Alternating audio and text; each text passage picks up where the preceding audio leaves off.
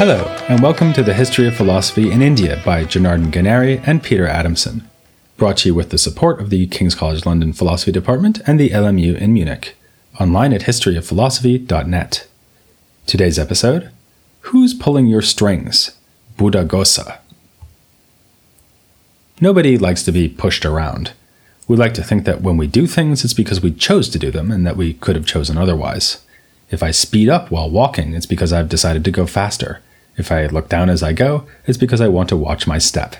And if, without moving at all, I consciously think about a problem or task, even one I'd prefer not to be thinking about, isn't this too something that I am doing myself?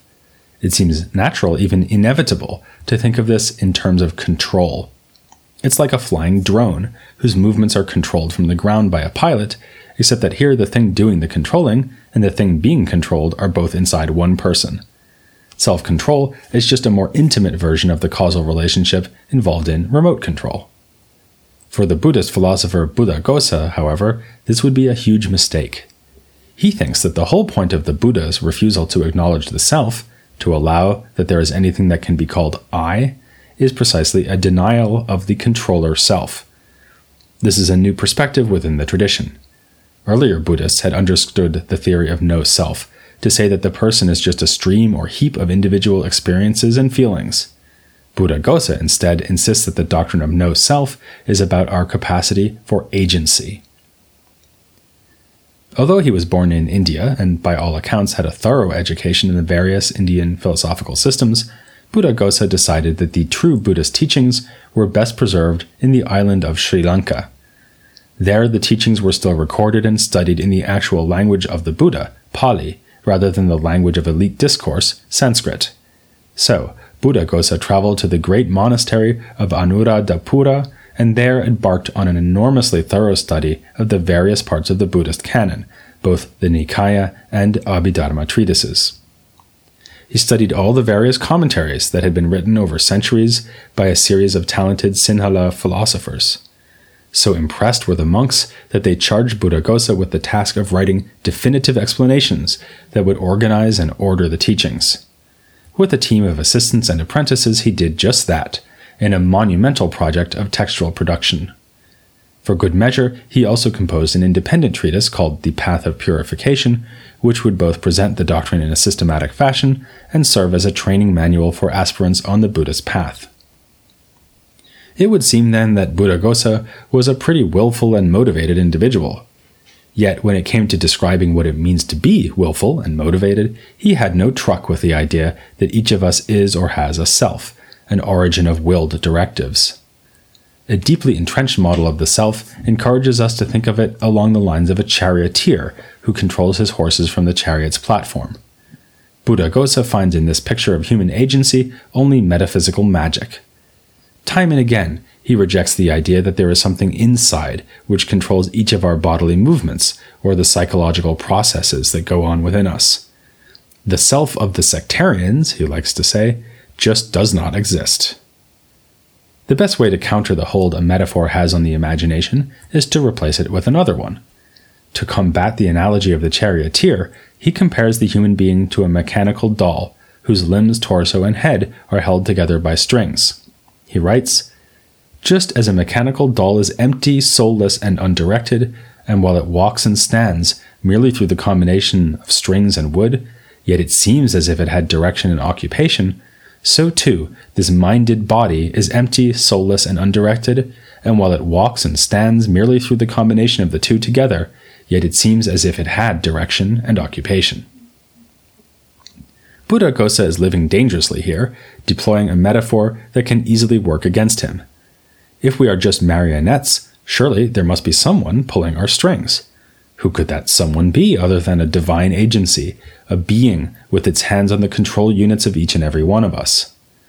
That is, in fact, exactly a picture of human agency, which was encouraged by a thinker we've already encountered in this podcast series, Krishna, as depicted in the Bhagavad Gita. O Arjuna, Krishna states, the Lord resides in the heart area of all beings, making every being revolve through his magical power as if they were mounted on a machine. The later commentator, Madhusudana Sarasvati, would identify the machine in question as our friend the marionette. What Krishna meant to say, he explains, is that the Lord is just like a magician who causes completely non independent wooden human forms to revolve, seated on a machine, and so on, moved by a rope.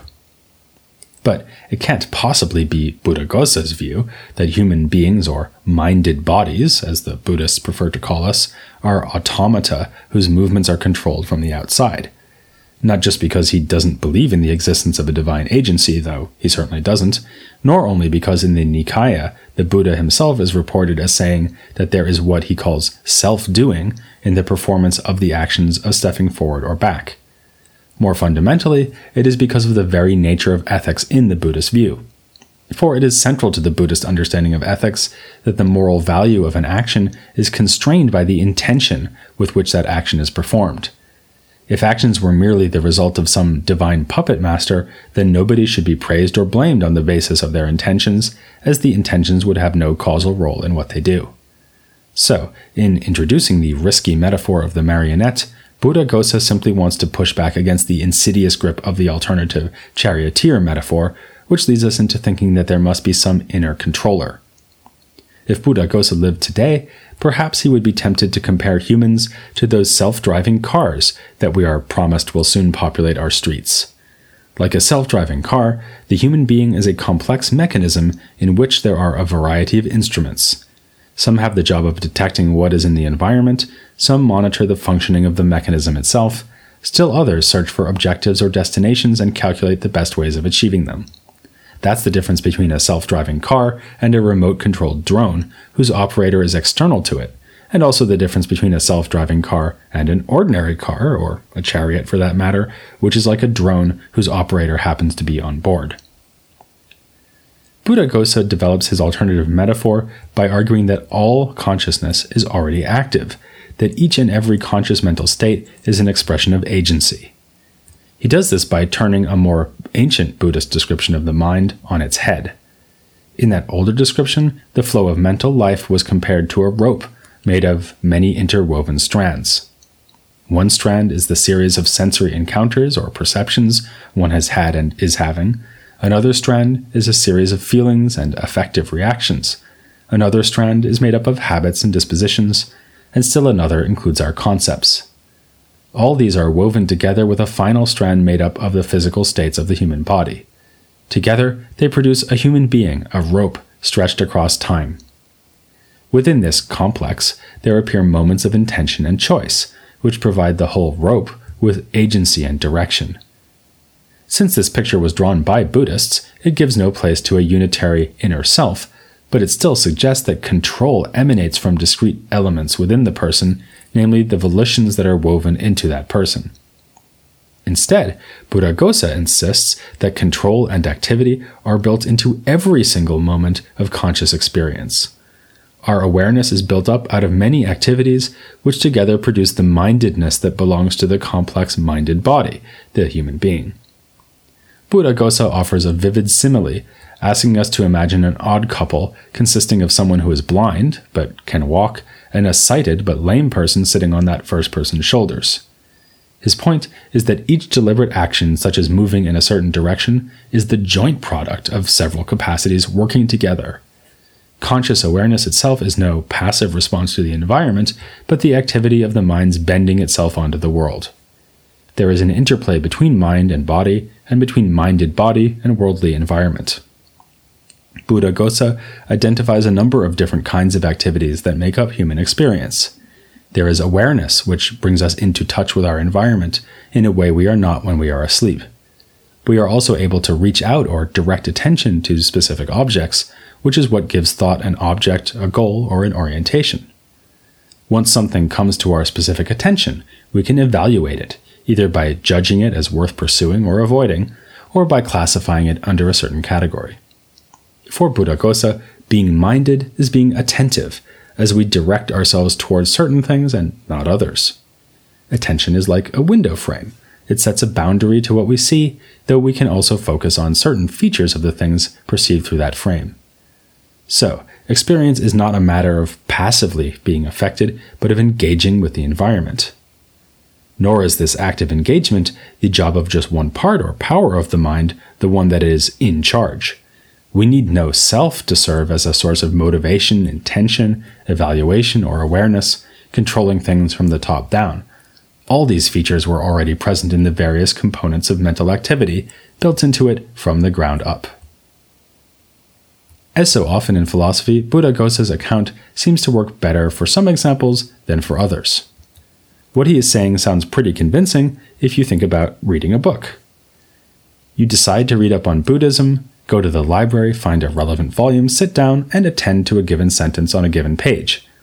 You are living the life of the mind, and it is a life full of activity. But aren't there other cases where our mental life does seem to be passive, at the mercy of the world outside? A loud noise may force itself upon your attention, as when a car backfires just outside the library, making you look up from your engrossing book. Pain would be another example. Perhaps you're on a meditative walk through the forest and then step on a thorn. If active attention is involved here, it would seem to come in only secondarily. Apparently, you involuntarily become aware of noise or pain, and only then actively direct your attention towards it, thinking, What was that noise? or Boy, that hurt. But Buddhaghosa denies this. He thinks that the mind already must be actively involved if we are to become aware of the distracting noise or stabbing pain. In support of this, he offers three vivid analogies. In the first, we are asked to imagine a man asleep under a mango tree who is woken up by the sound of a falling mango. The man grabs the mango, gives it a squeeze, smells it, and finally eats it. The second analogy is to a king contentedly sitting inside his palace. There's a knock at the palace gate. A villager has come bearing a gift. The doorkeeper is deaf and doesn't hear the knock, but the king's attendant does, and instructs the doorkeeper to open the gate, thereby permitting the gift to reach the king. The third analogy likens the unperturbed mind to a spider happily nestled in the center of its web. An insect comes into contact with the web, sending vibrations through to the center. On detecting these vibrations, the spider shoots off towards its prey, ready to suck out the insect's juices. What each of these similes is meant to illustrate is that there is quite a lot of mental activity going on backstage, as it were, with various functions cooperating to bring something to our attention. The man sees the mango, but only because he heard it first. This represents the fact that awareness often requires coordination between the different senses. Similarly, the villager could not just walk into the palace because an instruction needs to be sent to open the gates, which can happen only once the king's attendant has heard the knocking and instructed the doors to be opened. In this analogy, consciousness is compared with the king's receiving and enjoying the gift, and sophisticated mental activity has unfolded in the background of conscious awareness. In the third simile, it looks as if the web is exploited twice First, to transmit the quiver from the insect's impact along the web to the spider, and again to transport the spider out to where the insect is. What this case suggests, then, is that a single sense modality can do double duty. First, to sound a subliminal alert that a certain stimulus is present, and second, to reach out to that stimulus in conscious awareness. All this helps Buddhaghosa to a major revision of ancient Buddhist theory. Traditionally, it was held that there are six sense faculties, not five. As well as the ones we are familiar with, namely sight, taste, touch, smell, and hearing, there is a faculty called mind, whose job is to perceive what is going on in our heads. Now, every sense faculty has its own special domain of objects, as sight, for instance, is tasked with seeing colors. So if the mind is a sixth faculty, there must be inner mental objects for it to grasp. Earlier Buddhists also thought that each distinct sense faculty has its own physical basis, like the eye in the case of vision. Extending this to the mind, they assumed that there must be a physical basis for the sixth sense, called the heart base. It's a memorable term, evoking as it does the headquarters of a group of militant cardiologists, but Buddhaghosa is nonetheless going to offer a wholesale revision of the theory. In keeping with his sophisticated and nuanced approach to mental activity, he argues that the word mind cannot be reduced to an additional sense faculty. Rather, it refers to a range of different kinds of function associated with sensory perception, in fact, four types in all. The first role of mind is like that of the king's attendant in the story about the gift from the villager. Mental activity is required to get the senses to orient themselves towards something, as when you turn back from a loud noise to focus on your book again. This is analogous to the attendant's command that the palace doors be open. Such orientation need not be connected to vision, of course. You could stop watching television to listen to what your spouse is saying, for example, though we do not recommend the reverse procedure. Or you could notice the sound of a falling mango. When it plays this role, the mind is not a distinct sixth kind of perception, but spans across all five senses, being embedded in their normal functioning. The same goes for the remaining functions Buddhaghosa assigns to the mind, which are three stages in the sequence of sensory perception. First, there is the basic receiving of a sensory stimulus into perception, which as yet involves no attempts to classify, or, if you will, describe what is being sensed. Here, we may be reminded of Dignaga's idea of perceptions that have not yet received the constructions placed on them at the level of concepts. Second, there is the stage of classification. This thing I am seeing is oval in shape or is a mango. And there's one further role for mind to play. Buddhaghosa's third stage of perception looks rather like the modern psychologist's notion of working memory. The mind can, as he says, run across the process perceptions from the various senses, putting them in order so that we can have a unified awareness in consciousness. In this last capacity, Buddhaghosa's mind is more like a workspace than an inner sixth sense. This is a formidably sophisticated account concerning the workings of the mind. Given the proliferation of distinctions, the compelling analogies and examples, and the fierce critique of rival views, you might get the impression that Buddhaghosa wouldn't be out of place in a modern day analytic philosophy department. And indeed, he would no doubt hold his own just fine in such an environment. Nonetheless, before closing, we should point out that, as always in the Indian tradition, such technical theories were advanced with an eye on questions about how to live and how to be liberated. We mentioned at the outset that some account of motivation was needed in order to preserve our intuitions concerning moral praise and blame. And there's a further important ethical implication of Buddha Buddhaghosa's philosophy of mind. His account could have emerged through reflection on the workings of his own mind, but we can direct our notice to other people, just as well as library books or mangoes. Of course, for Buddhaghosa, those other people have no selves, but that does not make them unworthy of our attention. To the contrary, each human is a unique complex of mental and bodily activities with its own internal interactions and characteristics. According to Buddhaghosa, coming to understand this should lead to the development of empathy, where one conscious creature focuses its attention on another and becomes aware of that other's particular traits and states of mind. We suggest trying this at home, and in fact, in society at large. What is a flourishing community apart from humans empathizing with one another?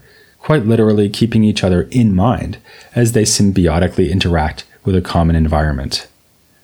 This aspect of Buddhaghosa's thought, along with his philosophy as a whole, was dispersed widely throughout the world of Theravada Buddhism, which today encompasses not just Sri Lanka, but a good part of South and Southeast Asia too.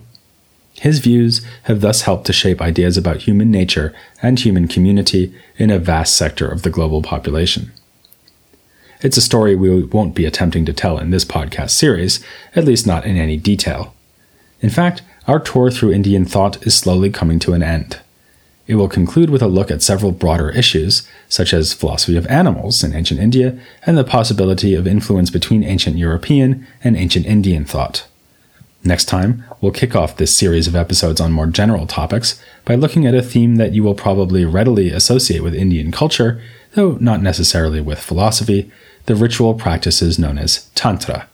As we'll see, those practices span the divide between the Vedic schools, Buddhism, and Jainism, much as Buddhaghosa's mind spans the divide between sight, hearing, and the other senses. So make it your mantra to join us for the next episode of the History of Philosophy in India.